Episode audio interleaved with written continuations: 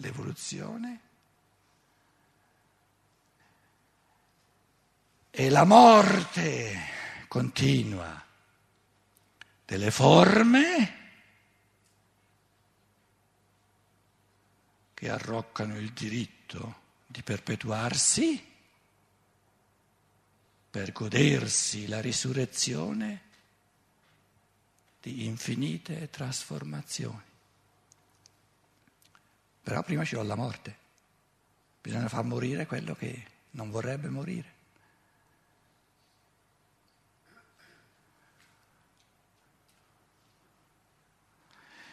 Qualcuno dice, ma non sarebbe meglio se non fossimo tutti, se non rimanessimo tutti allo stadio infantile della, della, dell'infanzia, dove è tutto così bello.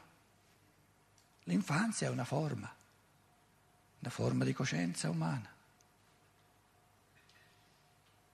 Perché va sciolta questa forma, portata a morte?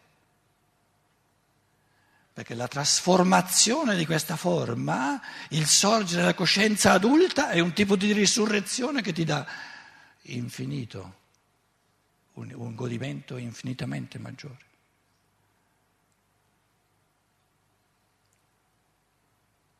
Però bisogna distruggere la forma precedente. E chi vuol continuare a essere bambino a 40 anni e i conti non tornano perché allora non gode né l'infanzia né la maturità.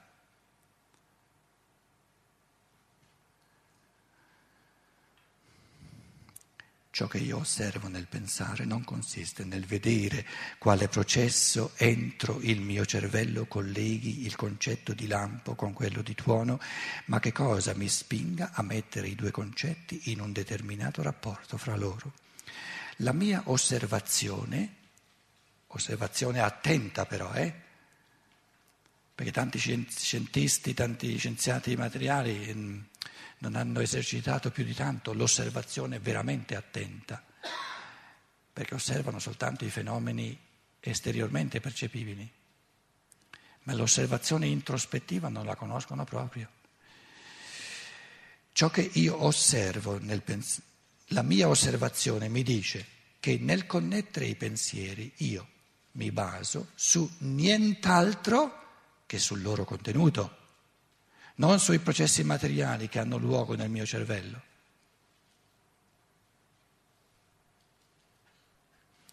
Per un'epoca meno materialistica della nostra, questa osservazione sarebbe naturalmente del tutto superflua, ma al giorno d'oggi in cui c'è chi crede che quando si sappia che cosa è la materia, quindi ci calzava il discorso sulla materia, che quando noi sapremo cos'è la materia, sapremo anche in qual modo la materia pensa, bisogna dire esplicitamente che si può ben parlare di pensiero senza invadere subito il campo della fisiologia del cervello. Per moltissimi uomini, e oggi, Steiner scriveva nel 1894, la prima edizione, quindi più di un secolo dopo è ancora molto peggio la, la, situazione. Ma al giorno d'oggi, in cui c'è chi crede che quando si sappia che, cosa è la, che quando si sappia cosa è la materia, scusate, per moltissimi uomini è oggi difficile afferrare il concetto del pensare nella sua purezza. Quindi non andiamoci troppo veloci. Dobbiamo accettare il fatto che per la stragrande maggioranza degli uomini d'oggi, lui diceva un secolo fa, più di un secolo fa, è molto difficile. Eh, ehm, è oggi difficile, oggi è ancora più difficile. Imposs- è diventato quasi impossibile per tante persone. Per moltissimi uomini è oggi difficile afferrare il concetto del pensare nella sua purezza. Chi alla rappresentazione del pensare, come qui l'ho sviluppata, contrappone subito la proposizione di Cabani, il quale diceva i pensieri sono la secrezione del cervello come il fiele è la secrezione del fegato o la saliva, quella delle ghiandole salivali. A quei tempi si diceva glandole, vedo io qui. eccetera, semplicemente non sa di che cosa io parli. Egli cerca d'afferrare il pensare attraverso un semplice processo di osservazione, come fa per altri oggetti del mondo. Ma per tal via non potrà mai afferrarlo, perché, come ho dimostrato, il pensare, come ho mostrato, come ho esposto, non come ho dimostrato apoliticamente, non si possono dimostrare dogmaticamente queste cose la traduzione, insomma, mm, traduttori traditori, eh, ehm, lo vedo in continuazione, anche perché questo, questo testo, come vi, diceva, vi dicevo, lo, in tedesco l'ho fatto sia al nord sia al sud della Germania, adesso abbiamo una ventina di seminari, alle spalle siamo già al secondo, alla seconda parte, a metà della seconda parte, quindi vedo la difficoltà di rendere in italiano ehm, certi concetti magari in tedesco sono molto più precisi, fattore di lingua ma anche del traduttore perché è un testo che presuppone veramente un minimo di formazione filosofica. Perché è diverso dire ma per tal via non potrà mai afferrarlo perché come ho dimostrato oppure o dire come ho cercato di esporre come ho cercato di esporre, lascia un pochino più libri. Come ho dimostrato, allora io da filosofo richiedo che tu me lo abbia dimostrato invece non, non ha dimostrato proprio nulla. Quindi un, tradu- un traduttore che si rende conto di queste sottigliezze sa che deve stare attento con la parola dimostrata. Questi mm, risvolti, diciamo, lo faccio ogni tanto, altrimenti eh, dovremmo passare tutto un seminario su un, eh, su un paragrafo solo. Eh, il pensare si sottrae propriamente all'osservazione normale. Chi non può superare il materialismo manca della facoltà di collocarsi in quello stato di eccezione sopra descritto, per cui egli diviene cosciente di ciò che rimane incosciente in ogni altra attività dello spirito. Con chi non abbia la buona volontà di collocarsi in quel punto di vista, è altrettanto impossibile discorrere del pensare quanto il discorrere di colori con un cieco. Soltanto egli non deve però credere che noi consideriamo il pensare come un insieme di processi fisiologici. Egli non spiega il pensare proprio perché non lo vede. Un pochino più, traduzione italiana un pochino più, più come dire... Eh, martellante, il tedesco lascia un pochino più liberi. Allora, prendiamo la, la, l'assunto di Cabani.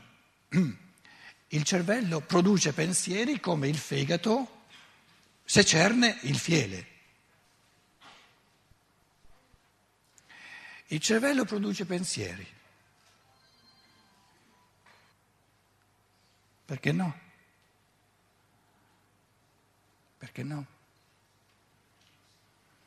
Questo punto, di fronte a questa affermazione che è molto comune oggi, i pensieri sono un prodotto del cervello.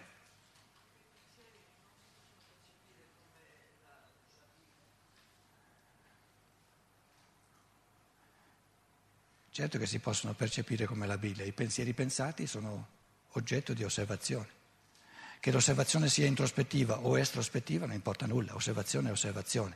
I pensieri già pensati ci sono come c'è la bile, come c'è eh, la pagnotta da mangiare. Non c'è una differenza essenziale. Però noi non stiamo parlando di ciò che il pensiero ha prodotto o produce, ma del pensare. Nella sua origine e la domanda è, il pensare nella sua origine, il pensare quindi, non il pensato, non i pensieri prodotti dal pensare, è dipendente dal cervello? A questo punto qui, di fronte a questa domanda così fondamentale, la filosofia della libertà ci dice soltanto due cose, sta attento. Se tu cerchi di confutare questa affermazione di Cabani, che il cervello produce i pensieri, di fronte a un altro cerchi di dimostrare all'altro che non è vero, l'esercizio non ti serve a nulla. Lascia perdere. ti, ti conviene, ti, ti, sarà molto più proficuo per te se lasci stare di dover dimostrare all'altro e cerchi di dimostrarlo a te stesso. Adesso ognuno di noi si trova col compito di convincere se stesso, di dimostrare a se stesso che non è vero che i pensieri sono prodotti dal cervello. E a quel punto lì arriva la seconda ingiunzione, la seconda indicazione metodologica.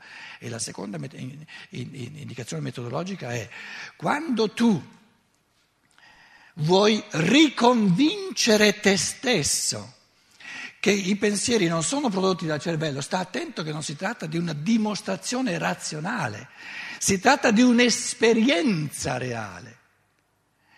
Perché come fai a dimostrare a te stesso che i pensieri non sono dipendenti dal cervello se tu invece sei un essere umano per il quale i pensieri sono in gran parte dipendenti dal cervello, di fatti, in quanto sono dipendenti dalla percezione.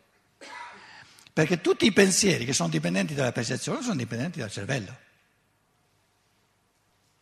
Perché la percezione attraverso il nervo ottico, il nervo acustico, eccetera, va al cervello. Quindi ciò che rende complessa la domanda è che per l'umanità di oggi l'essenza del, material, l'essenza del materialismo è che sempre più pensieri degli uomini, degli esseri umani, diventano sempre più dipendenti se non esercitiamo la direzione opposta dal cervello.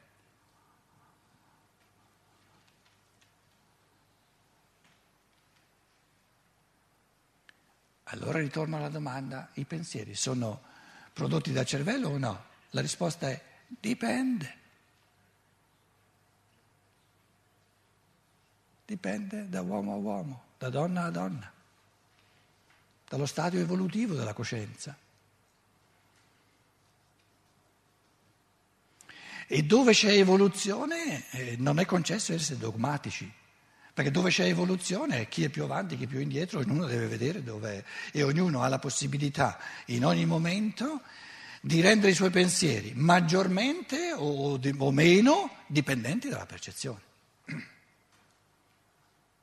Mentre io parlo, ognuno di voi ha la possibilità di essere più o meno dipendente dalla percezione di ciò che sente a seconda della, della concentrazione o meno del proprio spirito che prende posizione. Allora, i miei pensieri sono per voi oggetto fatto di percezione, ma la presa di posizione, allora, diciamo, capire i miei pensieri, siccome vi, vengono attraverso la percezione, lì è, è, è, è concomitante, è coattivo il cervello. Adesso vi chiedo, il vostro cervello è talmente, ugualmente partecipe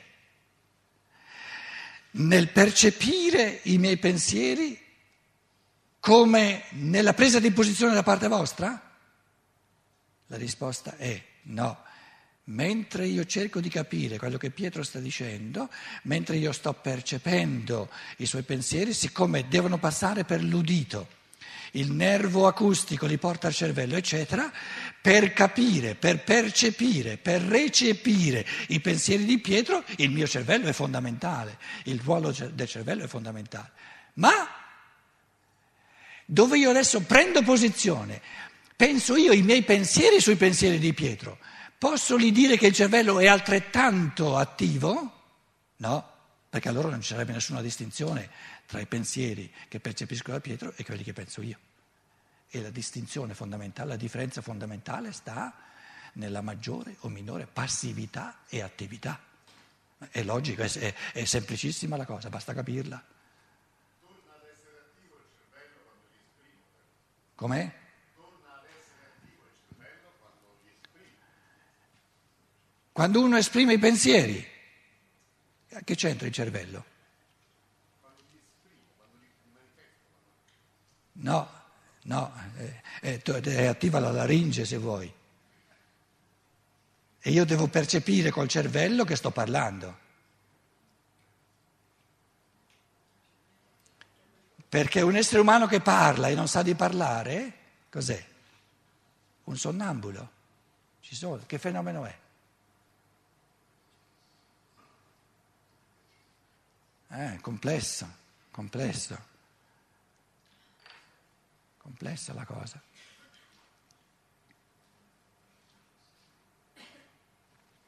Diciotto.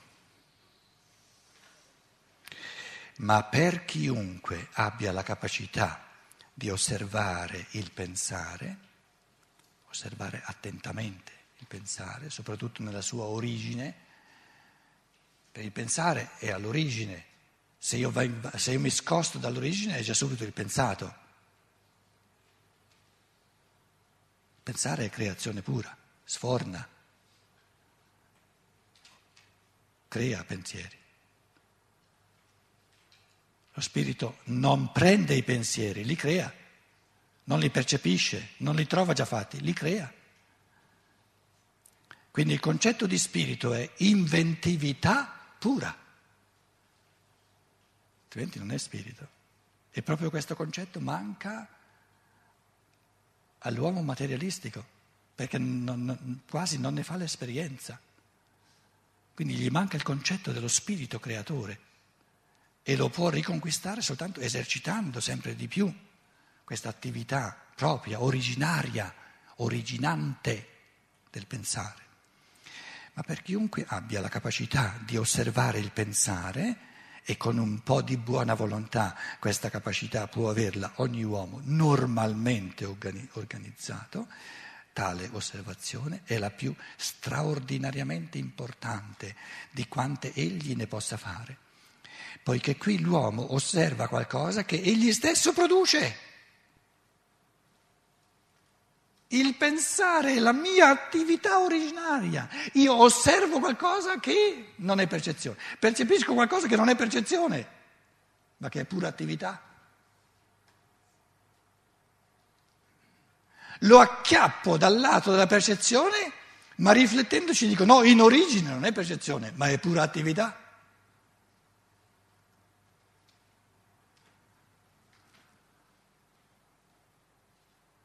Quando lo osservo è già morto. Ma come è nato l'osservabile del pensiero? Dalla sua origine. E in origine è pura creazione, non è contemporaneamente osservabile. Perché se fosse contemporaneamente osservabile sarebbe già fatto, ci sarebbe già. Poiché qui l'uomo osserva qualcosa che egli stesso produce. Quindi dice, tale osservazione è la più straordinariamente importante di quante egli ne possa fare, poiché qui l'uomo osserva qualcosa che egli stesso produce. Non si trova di fronte ad un oggetto a lui estraneo, ma alla sua stessa attività. Egli sa come sorge quello che osserva, vede in essi i rapporti. Quando a sta pensando al rapporto che c'è tra B e C e dice si conoscono, si vogliono bene, eh, B è pieno di amore verso di C, eccetera. Tutti questi pensieri, chi li provoca in A?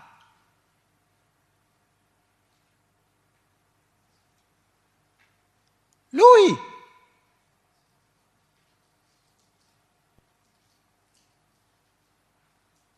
In quanto spirito pensante. Qual è la causa dei pensieri in A? Il pensatore. A. A è un pensatore. Essere uomo significa originare un processo di pensiero, se no non si è uomini.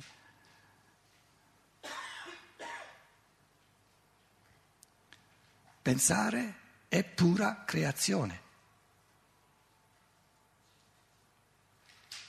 Non è effetto prodotto da un'altra attività ancora più originaria. Quindi chi produce il pensare? Lo spirito, ma lo spirito non produce il pensare, lo spirito è pensare. Lo spirito è pensare puro.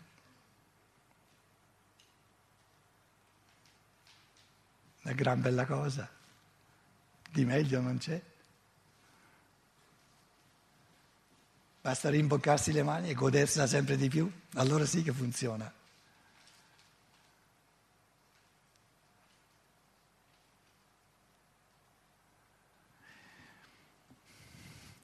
Egli sa come sorge quello che osserva.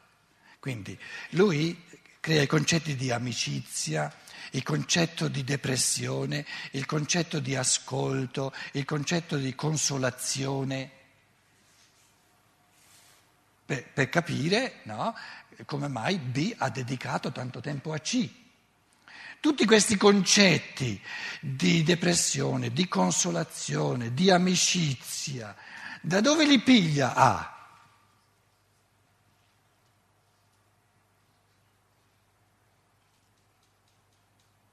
Dal cervello? Se li prendesse dal cervello, il cervello sarebbe più intelligente di lui. Cosa assurda, assolutamente assurda. Sono originati dal suo spirito pensante. E quindi sono trasparenti, sa, sa benissimo lui cosa intende dire con amicizia non è che ha bisogno di definirlo nei minimi particolari, ma sa cos'è l'amicizia, perché è un concetto che produce lui. Sa benissimo che cos'è il concetto di ascolto, di consolazione, perché, perché lo sa, perché lo produce lui questo concetto. Ah, ma però il tuo concetto di amicizia, caro B, è diverso dal mio concetto di amicizia. Non importa nulla, il suo concetto l'ha prodotto lui. Quindi il discorso non è che tutti gli esseri umani nel loro, nel loro, processo di pensiero producono lo stessissimo concetto di amicizia. Non è questo il concetto. Il concetto è che il concetto di amicizia che ognuno ha è il suo, prodotto da lui, altrimenti non capirebbe di che cosa sta parlando. Ognuno sa cosa intende dire quando usa la parola amicizia. C'è bisogno che intenda dire la stessissima cosa di un altro. Lui lo sa. E perché lo sa? perché lui a produrre questo concetto e lo produce così come lo produce lui. Il concetto di consolazione, una parola meno religiosa, di psicoterapia, di conforto, un'altra parola migliore. Carl Rogers, eh, eh, di, di mm, mi vengono almeno dieci parole in tedesco, non me ne viene neanche una in italiano. Di? Di, no, empatia non è, processo, non è abbastanza un processo, uno stato d'animo, di consolazione, di... Com'è?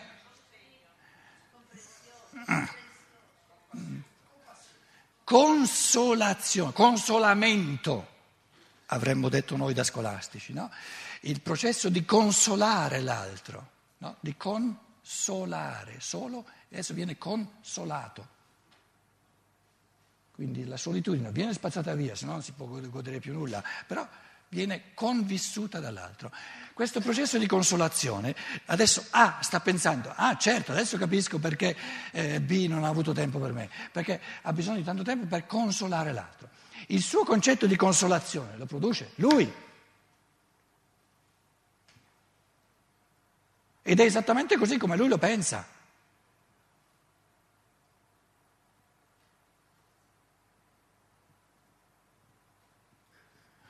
Quindi essere spiriti pensanti, essere uomini, spiriti pensanti, significa essere produttivi, potenzialmente produttivi, all'infinito, all'infinito, all'infinito, all'infinito.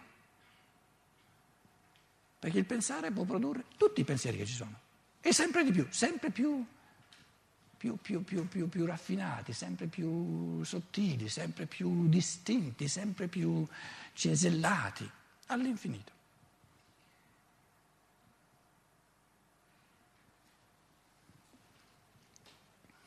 Egli sa come sorge quello che osserva, sta osservando il suo pensare, eh? sta osservando il pensare, osserva, vede in essi e i rapporti.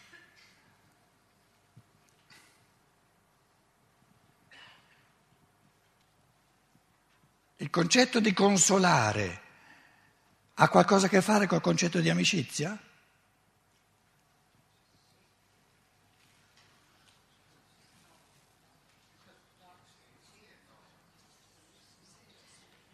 Io non ho chiesto se è lo stesso concetto di amicizia, Ho chiesto se ha qualcosa a che fare.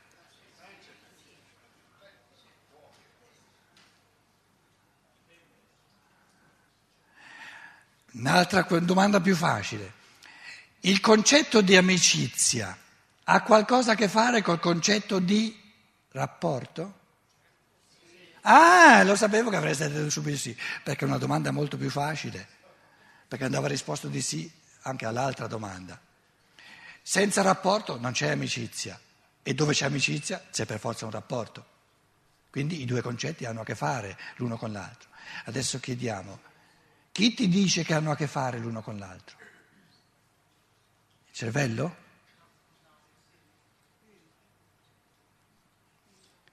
Per cui uno ha un tipo di cervello e quello dice il concetto di rapporto il concetto di amicizia hanno a che fare l'uno con l'altro. L'altro ha un altro tipo di cervello, quindi a lui risulta il concetto di rapporto e il concetto di amicizia non hanno nulla a che fare l'uno con l'altro. Andiamo bene? No.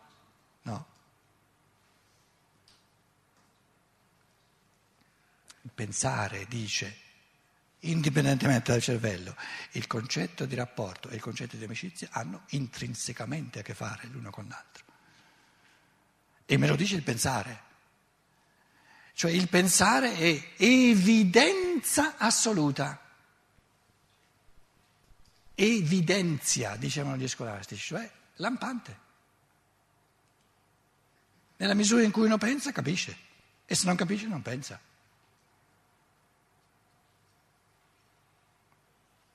Quindi il pensare è una, un tipo di illuminazione originaria. Quando c'è buio non vedo nulla, non distingo nulla. Accendo la luce o c'è il sole, vedo tutto. Quindi il pensare è la luce originaria dello spirito. Vede tutto, capisce tutto, potenzialmente tutto.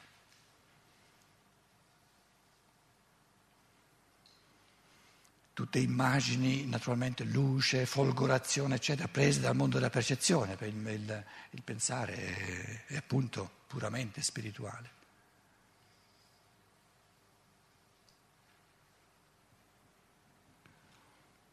Egli sa come sorge quello che osserva, vede in essi e i rapporti. Vien conquistato così un punto fisso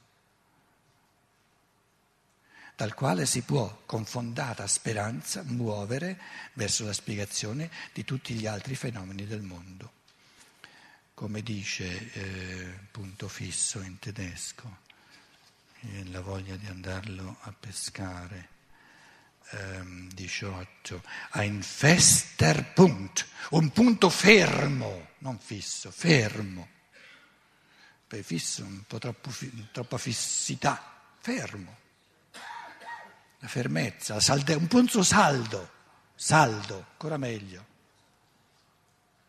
saldo, fondamento saldo, solido. Sono, sono eh, sottigliezze ma importanti, è diverso se io traduco, traduco un punto fisso, un punto fermo, un punto saldo. Abbiamo bisogno pare, faccio una piccola parentesi, abbiamo bisogno veramente di una generazione di traduttori per la scienza dello spirito. È nata in tedesco. Dovremmo avere il coraggio di investire capitali. La, la, la cosa più difficile eh, per l'Italia in tedesco, io Steiner lo, lo pubblico in tedesco, adesso andiamo più vicini, sempre più vicini a quello che lui veramente ha detto però lì è la lingua originale. il grosso problema in Italia non sono neanche i capitali, perché i soldi più o meno si trovano, sono le persone che sono veramente ferrate, sia in italiano sia in tedesco, però che capiscano le cose, la scienza dello spirito. E tra parentesi vi dico, mi tocca perdere un sacco di tempo, che proprio delle volte non c'ho neanche, a correggere le traduzioni.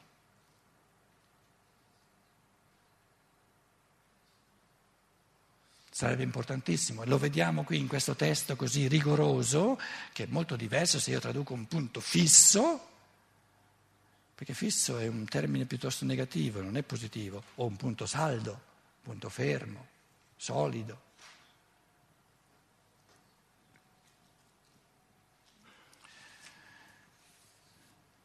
Viene conquistato così un punto saldo, fermo, dal quale si può con fondata speranza muovere verso la spiegazione di tutti gli altri fenomeni del mondo. Il sentimento di possedere questo punto saldo, fermo, qui dice di nuovo fisso, indusse il fondatore della filosofia moderna, Renato Cartesio, a basare tutta la conoscenza umana sulla frase io penso, dunque sono. Je pense, donc je suis. Cogito, ergo sum. Cogito, ergo sum.